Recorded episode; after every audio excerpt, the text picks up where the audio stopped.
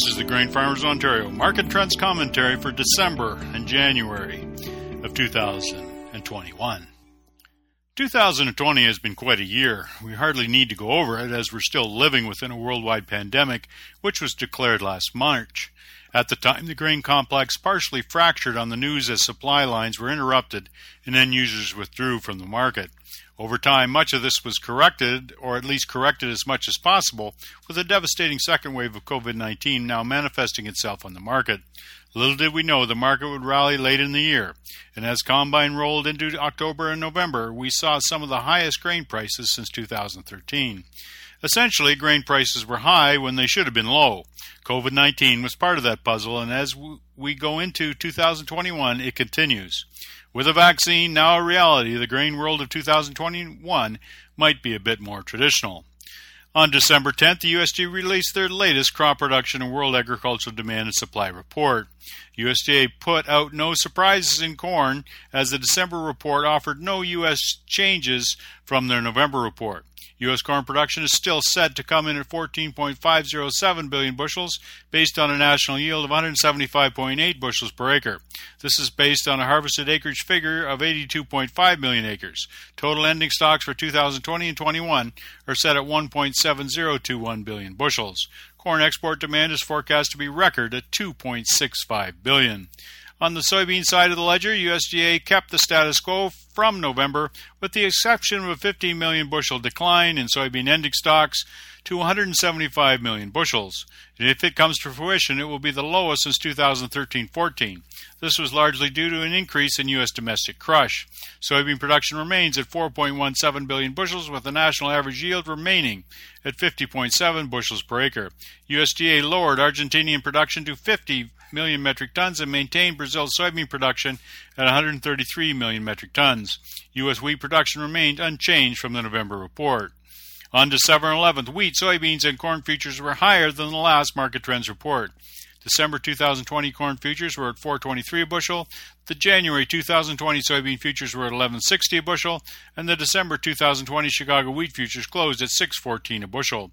The Minneapolis March 2021 wheat futures closed at 570 a bushel with the September 2021 contract closing at 593 a bushel. The nearby oil futures as of December 11th closed at $46.57 a barrel, down from the nearby futures recorded in the last market trends report of $40.13 a barrel, and the average price for U.S. ethanol on December 11th in the U.S. was $1.47 a U.S. gallon, down from the $1.63 recorded in the last market trends report. The Canadian dollar noon rate on December 11th was 0.7831 U.S. higher than the 0.7613 US recorded here in the last market trends report, and the Bank of Canada's lending rate remained at 0.25%. Now, we're in Ontario for the most part. Harvest is over. Now, good weather in November and decent weather in December has helped put this crop into the bin. Vom in corn hasn't been widespread issue this year, although there was some evidence of it along Lake Erie shore in Essex and Chatham Kent. Good yields were evident across Ontario with regional variations reflecting the long year. Good yields and good prices don't often happen at the same time, but for all its problems, 2020 seems to have given Ontario farmers that gift.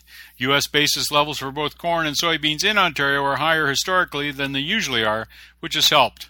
In Canadian dollar terms, it's been more of a mixed bag as the loonie has risen a couple cents US from the last market trends report, and soybeans briefly were above $15 only to settle back on futures erosion and a higher dollar.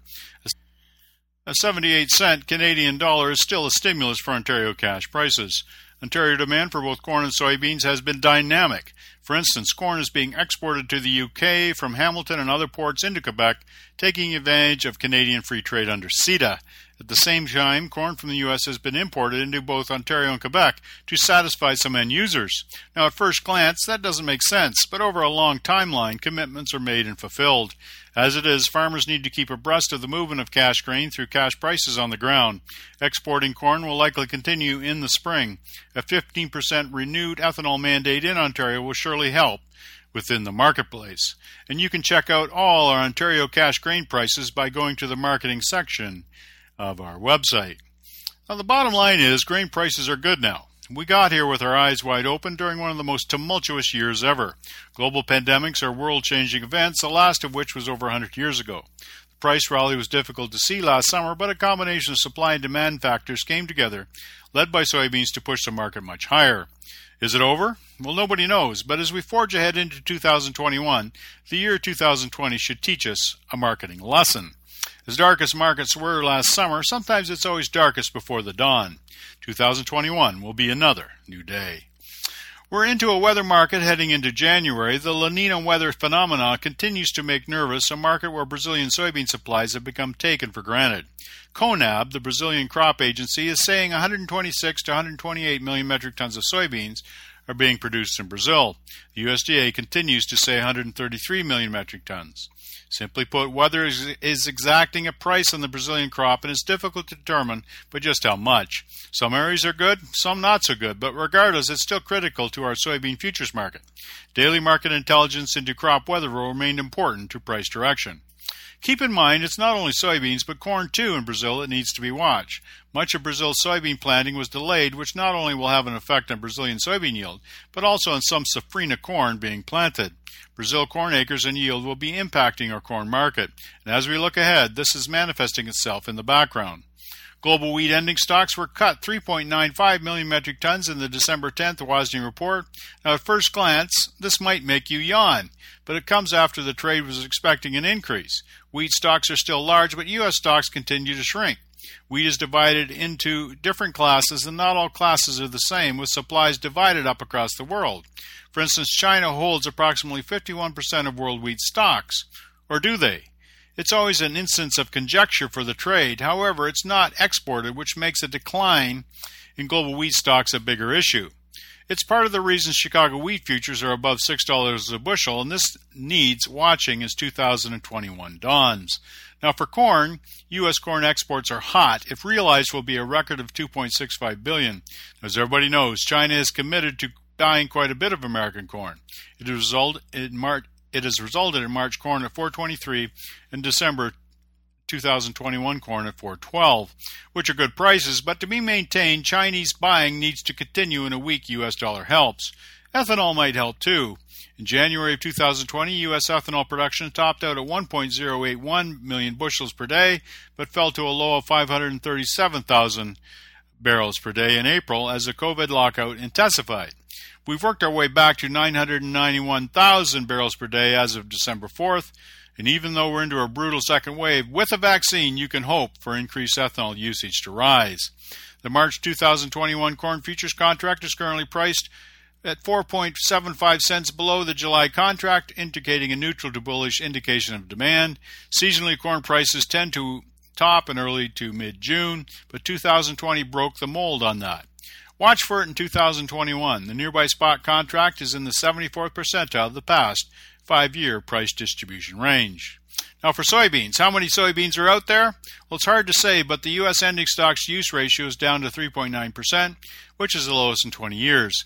It almost makes those 1 billion bushel carryouts from 2019 seem nostalgic. In fact, it's hard to believe, but that is how this market has changed relatively quickly. It should be well supported because of this through the winter. And as we move into 2021, you have to ask yourself how many soybeans are you planting next year? As you might surmise, higher soybean prices have shifted the focus for more soybean acres next year versus spring wheat, cotton, and even corn.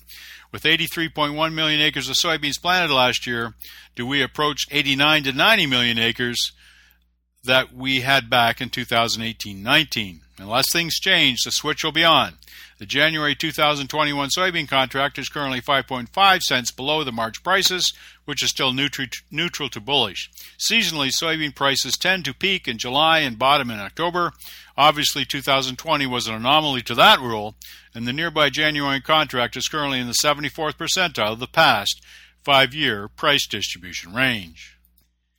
Now, for wheat, it's been exciting in wheat lately as President Putin has threatened to impose a grain export quota and export tax for the period of February 15th to 30th to help stem the price of bread.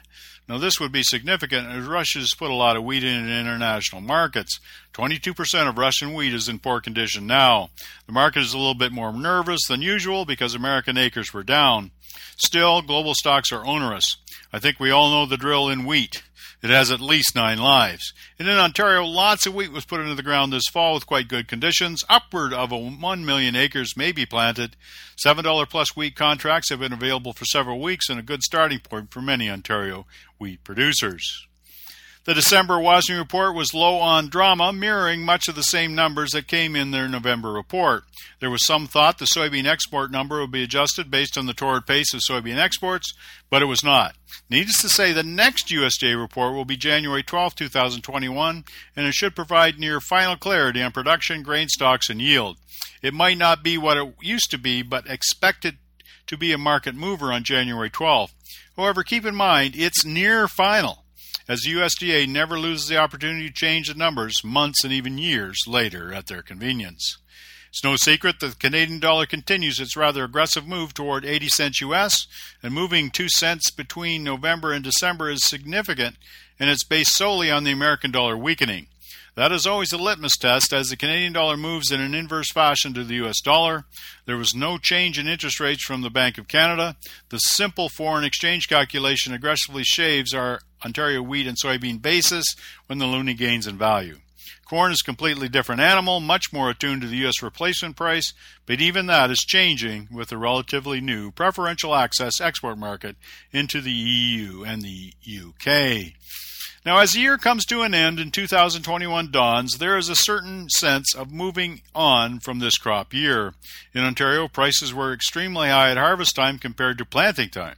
Inverse future spreads were screaming at farmers to sell their grain, and a vast amount of old crop was sold. Needless to say, the old crop market is not over, and the new crop market continues to boil. There is still much relevance for daily market intelligence. CONAB disagrees with USDA on Brazilian crop conditions. There are a myriad of other geopolitical conditions that are manifesting themselves. Market factors affecting grain prices continue to be dynamic. The most dynamic of all might be the release of the COVID 19 vaccine, which was released around to the Western world in mid December. Many scientists say this will be the game changer to break the pandemic. And breaking the pandemic means getting back to a more normal pattern, not only for mankind, but also for our markets. It should mean better, larger, and more stable demand. The challenge for Ontario farmers is to continue to stay safe while managing those marketing plans. This world is changing again, and with that, there will be many grain marketing opportunities ahead. This has been the Grain Farmers of Ontario Market Trends Commentary for December and January of 2021. Happy New Year, everybody.